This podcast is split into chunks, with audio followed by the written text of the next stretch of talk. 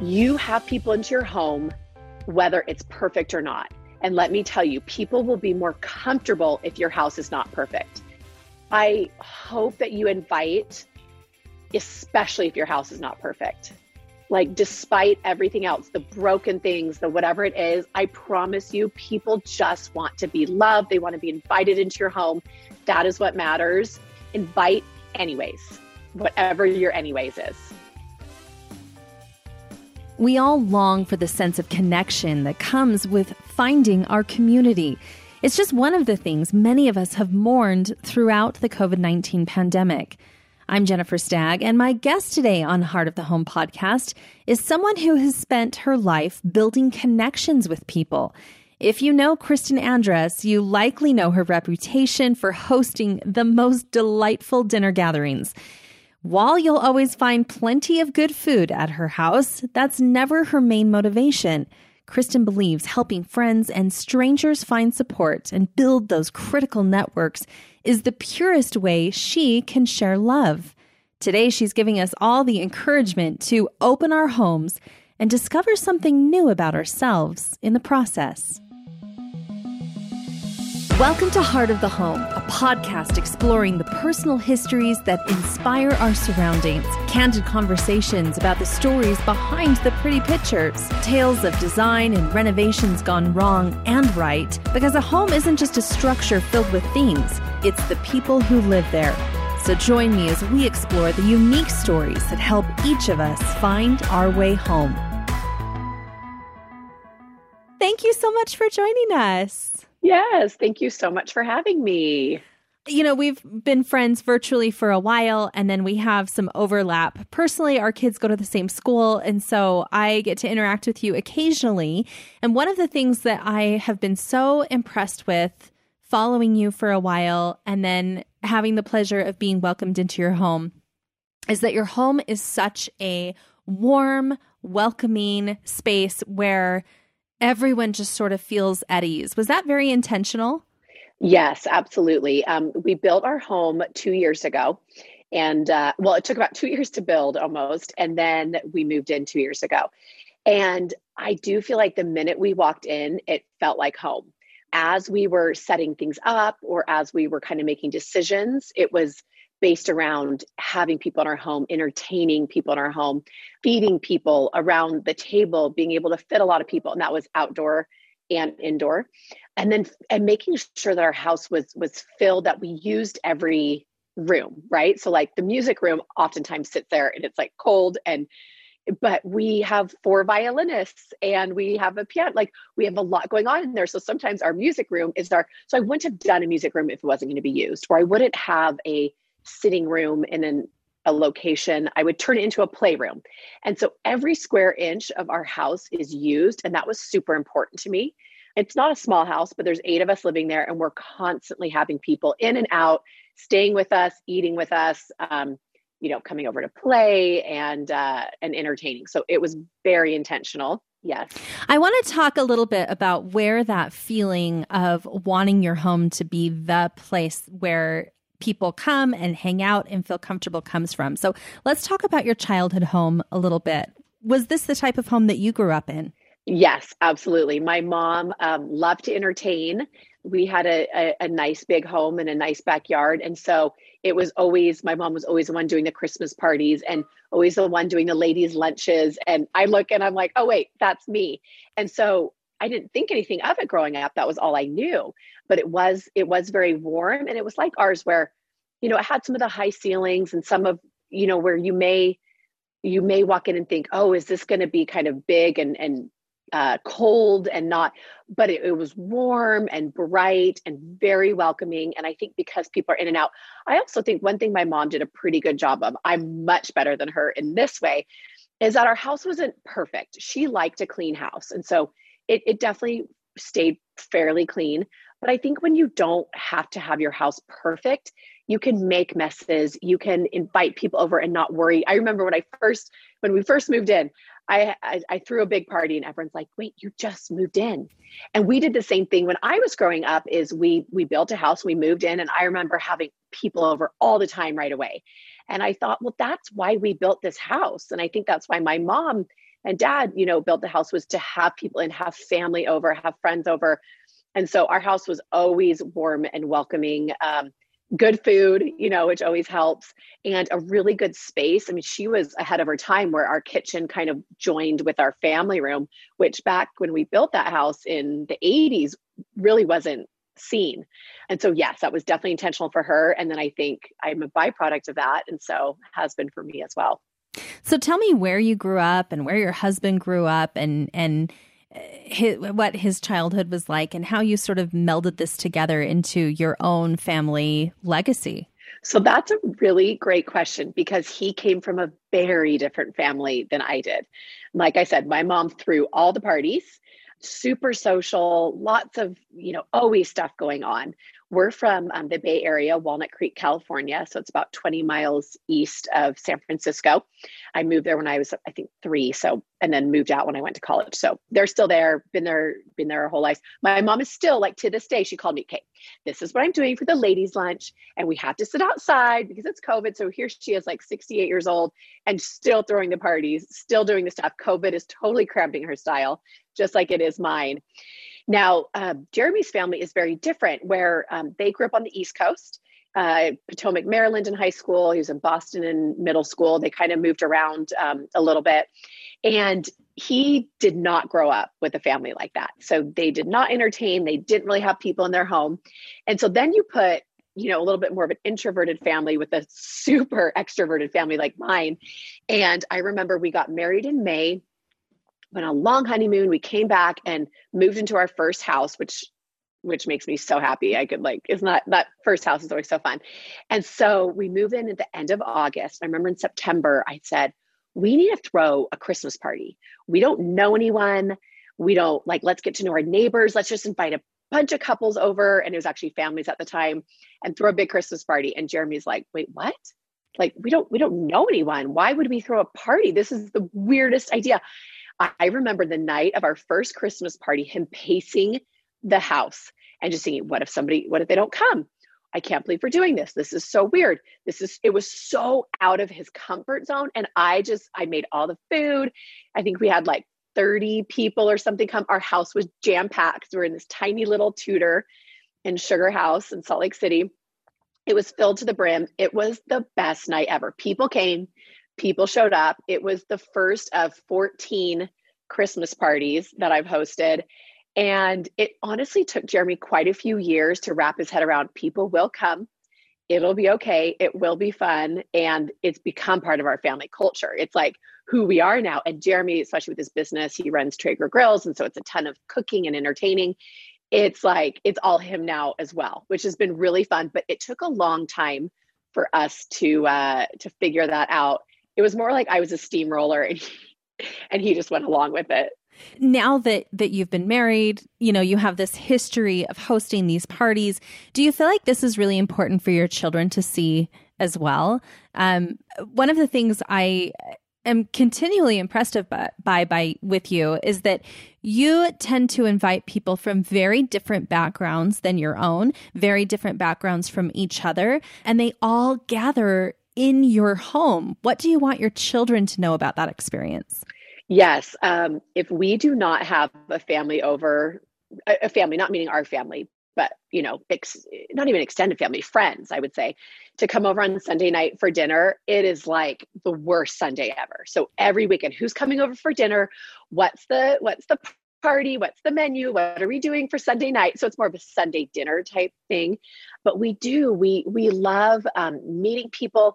We love, um, especially people that move here from, you know, all over the world, people that move from out of state. I feel like wel- welcoming people into your home is there is no connection made than inviting someone to your home and cooking for them or even getting takeout for them so yeah we'll have we'll have friends from all walks of life. We have a lot of refugees that we work with. We invite them and we'll invite our neighbors like all at the same time.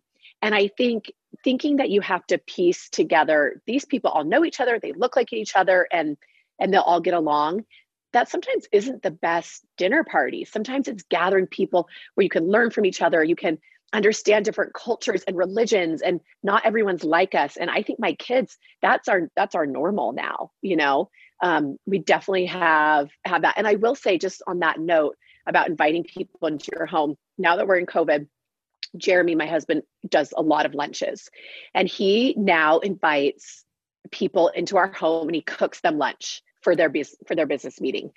And he has said there's been nothing like it.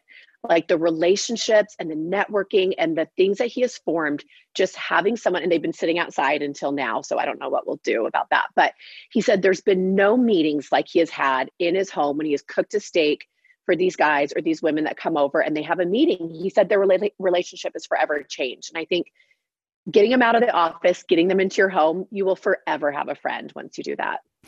I know that I personally feel like if I'm going to entertain, invite people to my home, prepare a beautiful meal, it's an it's an expression of love for me. In fact, I was just talking about this on social media. It's a way that I show others that I love them, that I care about them, and that I want to hear their voice. And I feel like you really stand for that as well. Is is that something that you go into each gathering like how can I make each guest in my home feel loved? like I want to hear their perspective and I I'm welcoming welcoming them into my circle? Yeah, that's a great that's a great question. I think that starts with how and and I say this like from the minute that you open the door, what is your mood? You set the mood for the evening, for the lunch, for whatever it is. If you're high strung, stressed, you're worried about the clothes on the stairs and the laundry that people can see, and you're and the food's not ready, and you're just and it's this kind of high intensity stress moment, everyone will mimic your behavior and feel that way too. And so I feel like when I invite people into my home, it's it's to rest from their day, it's to take a break. And so I have to mimic that behavior as well. Even if I'm feeling a little stressed because dinner's behind or whatever it may be, I'm going to be relaxed. I'm going to be calm, cool, collected because do you know what? They don't care. They do not care. They are coming to hang out with you and be with you. And I think introducing people and bringing them together and then letting them, like, you don't have to run the conversation. You don't have to run the dinner table questioning and answering. Like, people are, you know, we're, we're all adults and you'll be surprised at the bonds that are made. And you can kind of be behind the scenes helping a little bit, but I try to be as present when I'm entertaining as possible. I sit at the table until we are absolutely done. I'm not getting up and picking up the plates and rushing to get dessert. If we have time, like let's relax, let's enjoy, because the minute that, once again, that they feel that energy shift from like a little stress, we've got to hurry, everybody's going to get up and start clearing the table. And if you want people just to relax at your table, to rest, to enjoy, to kind of take a load off, then you have to be that way too. The Heart of the Home continues in just a moment. Hey everyone, just letting you know about our accessories collection now on Stagg Design Shop. It's growing. From candlesticks to rugs to luxurious throws, these items will elevate your home and make great companions to our artwork, pillows, and existing accessories. You can view the new collection for yourself at staggdesignshop.com. That's Stagg with two G's. How do you come up with these guest lists that come from all these different backgrounds? What are you looking for when you're planning a guest list and, and mixing that dynamic together? You know, it normally starts with one family. And so, for instance, we just had a family that moved here from Indiana. And um, she was she's having a really hard time in Utah she feels it racially she feels it in the town that she lives in and has just had a hard time. So then I, I i know that that's the case and i know where she lives. And i also know friends that live fairly nearby her i know friends that are really intelligent and smart just like she is and that could really carry on a great conversation with her.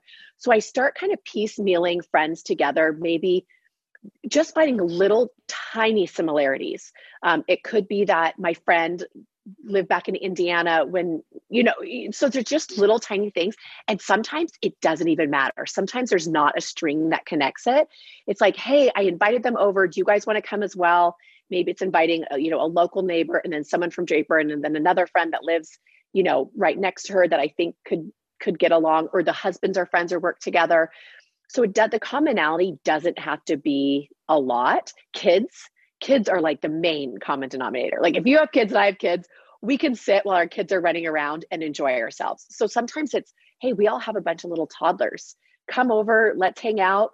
And sometimes the best conversations and dinners are when people don't know each other and we learn about other people. You hosted a I don't know if I want to call it a Black Lives Matter event at your home, but it was definitely discussing the racial tensions and the racial climate.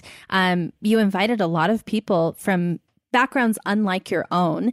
You know, just to put this out there, a white upper middle class woman hosting this gathering at their home may not be what people originally think of. How were you able to bring down the temperature, lower those tensions, and really bring people together in a meaningful way? Yeah, so I did two of those, and we had plans for a third, which because of COVID, we were completely like, they just wouldn't let us, not they, but like we felt like it wasn't the right thing. So the first one was um, a discussion on on race, and that's what it was called. And I felt like what I do best is not repost something on social media to help the, the social climate and the, the discussion on race. I bring people together. And so I thought, how can I use my talents to further the discussion?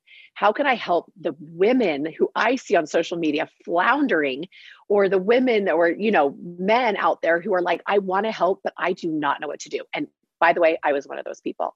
So I said, I'm going to bring it, I'm going to bring this together. And so a woman that I know named Cheryl Ellsworth, who is an amazing um, black woman that lives in Utah. I talked to her. I talked to a couple different friends, and we got together. We had many meetings about this. We were super um, careful about how we went about it, and we invited about half um, people of color and half white people. And um, one thing is, is I had a gospel choir that was here. So music, music always brings people together, right? Um, that was that was an amazing evening. Um, it was it was tough we did not skirt around issues. As Brene Brown says, clear is kind. It was clear. We were not going to say, oh, but it's okay, because they, the people on the panel who were all people of color, were done saying it's okay. They were going to sit there and they were going to tell their truths and tell their stories. The moderator, who was Black, shared uh, her story and then went on to moderate the panel, which was very, very helpful coming from her. And we sat and listened and had questions and um, had had a couple things. I I always feel like gatherings are really great when you actually have places to go and things to do.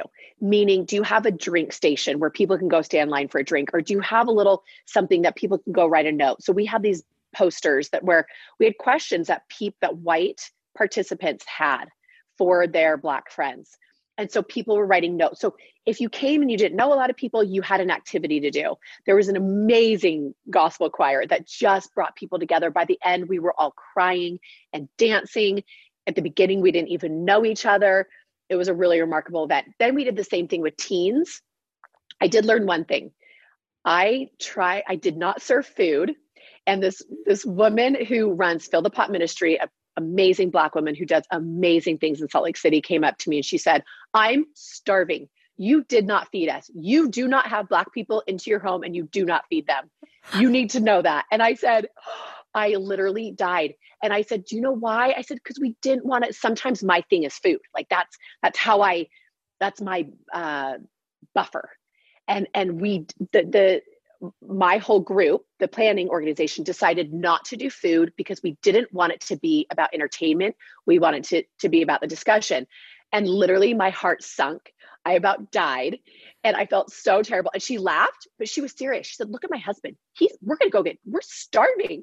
So I felt terrible about that. So then we did a teen race discussion a month later and we had, um, Miss Essie's barbecue. We had like uh, tons of food, tons of drinks, tons of teens the night was the same. We had a DJ, we had music. The night ended in tears and dancing and love. And it's just, here's the thing this is what I do. I just ask, I just invite. It, there doesn't need to be a lot around that.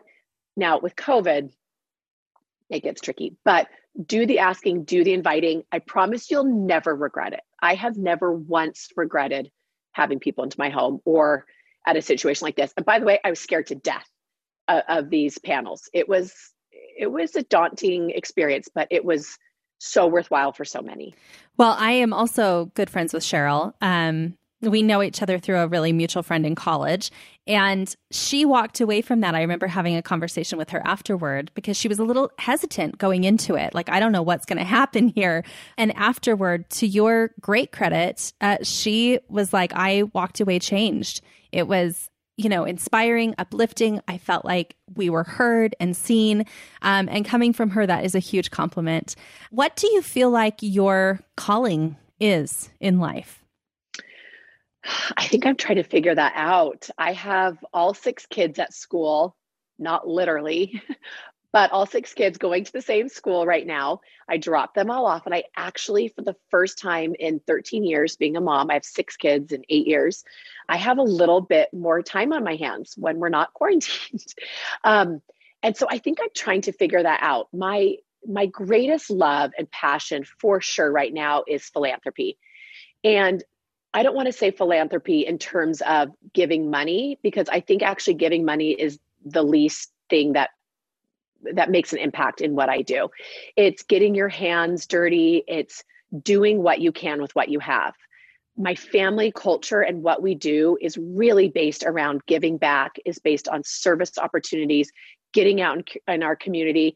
And I really feel like that's the biggest impact I can have. One for myself, because when we give and we serve and we're out there with our feet on the ground, there's no way, no better way to end the day. Two, my kids see how important it is.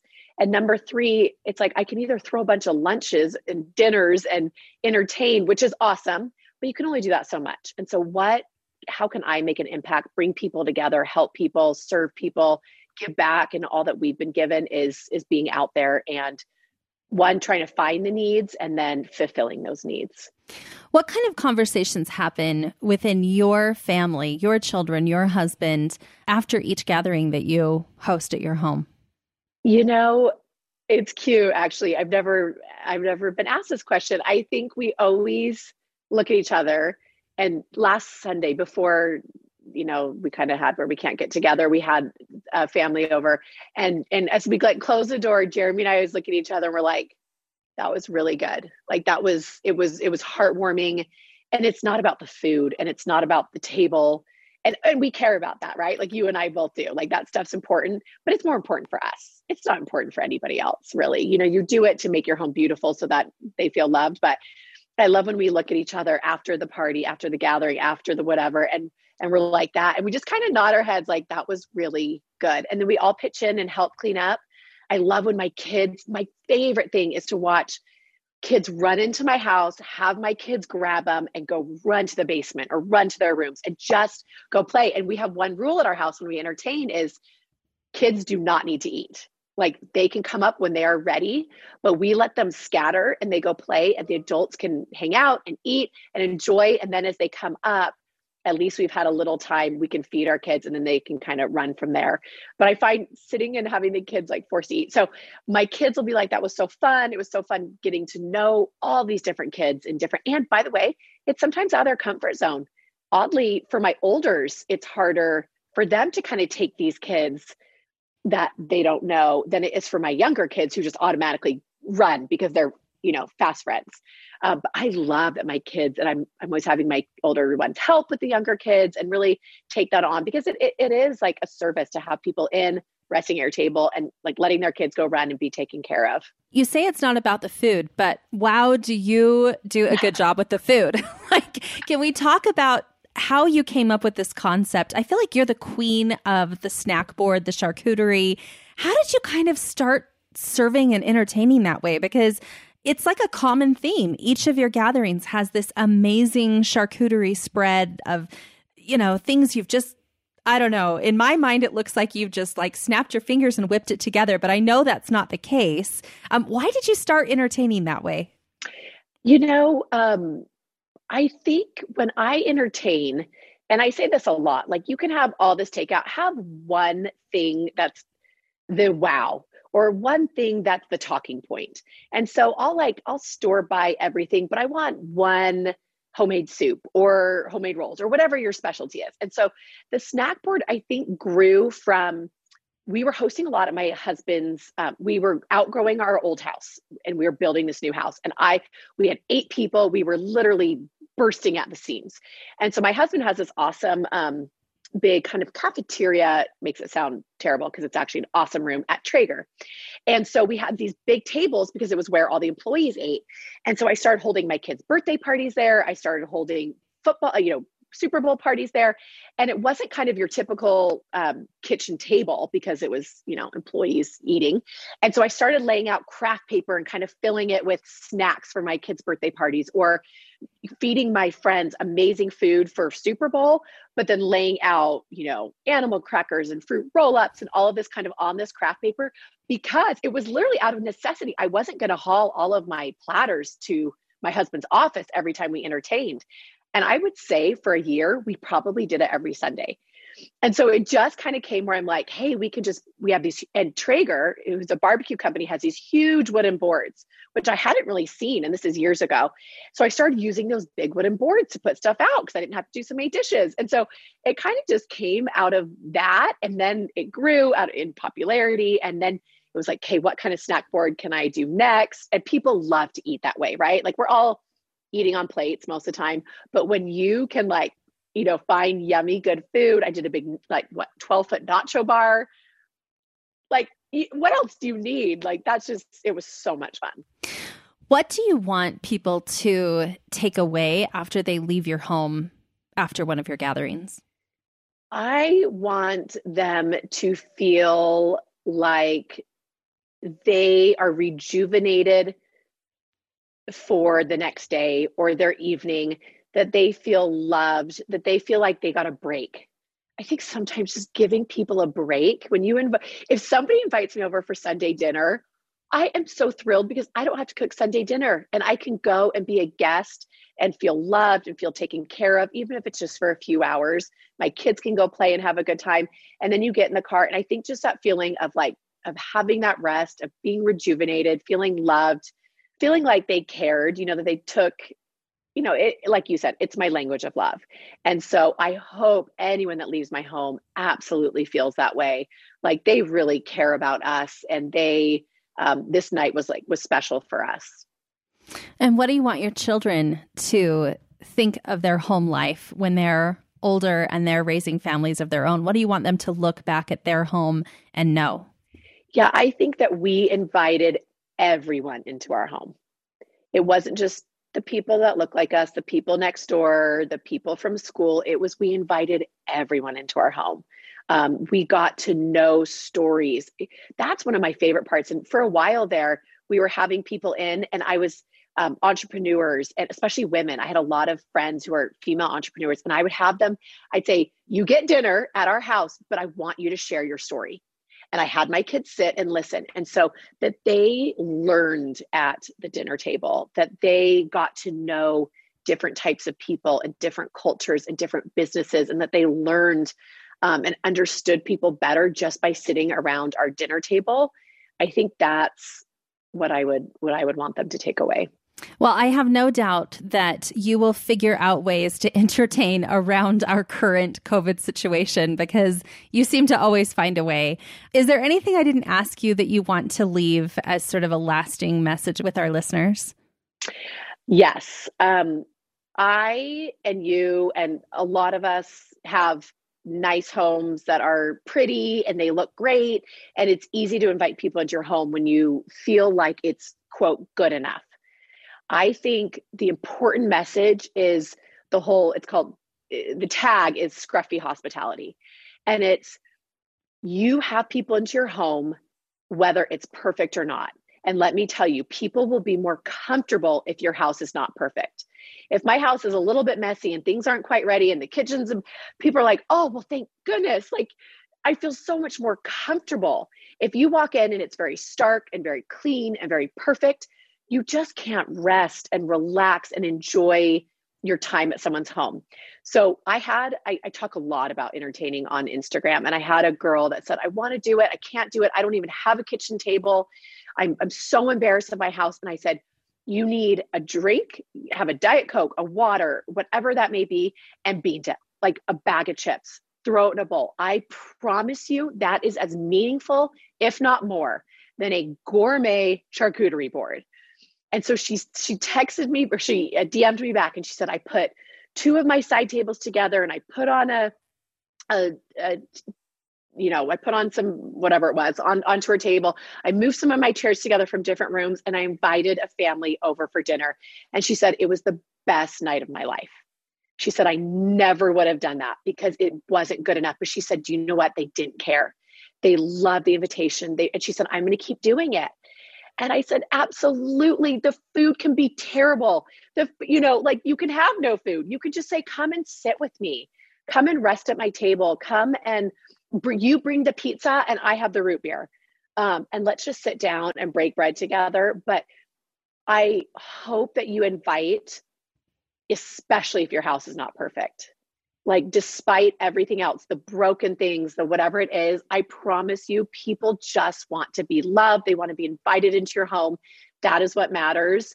And I even have friends say to me, like, I, can't, I don't even want to have you over for dinner because it's not good enough. And that breaks my heart you know, with the cooking side of things. And I'm like, honestly, I chips and dip, like I don't, I require nothing. If you invite me into your home, that is what matters. So invite anyways, whatever your anyways is. I love that. Where can people find you online? Um, so mostly on Instagram, and then um, also I do YouTube workouts, offset all the charcuterie boards um, just YouTube, uh, Kristin Andrus, free at home workouts, which are super fun and hopefully get women moving, um, mostly on Instagram. So. Well, Kristin, thank you so much for joining me. And I look forward to the day that we can get together and party again, whether it be at your house or maybe I can host you at mine. I would love that. Thank you so much. Yes, thank you.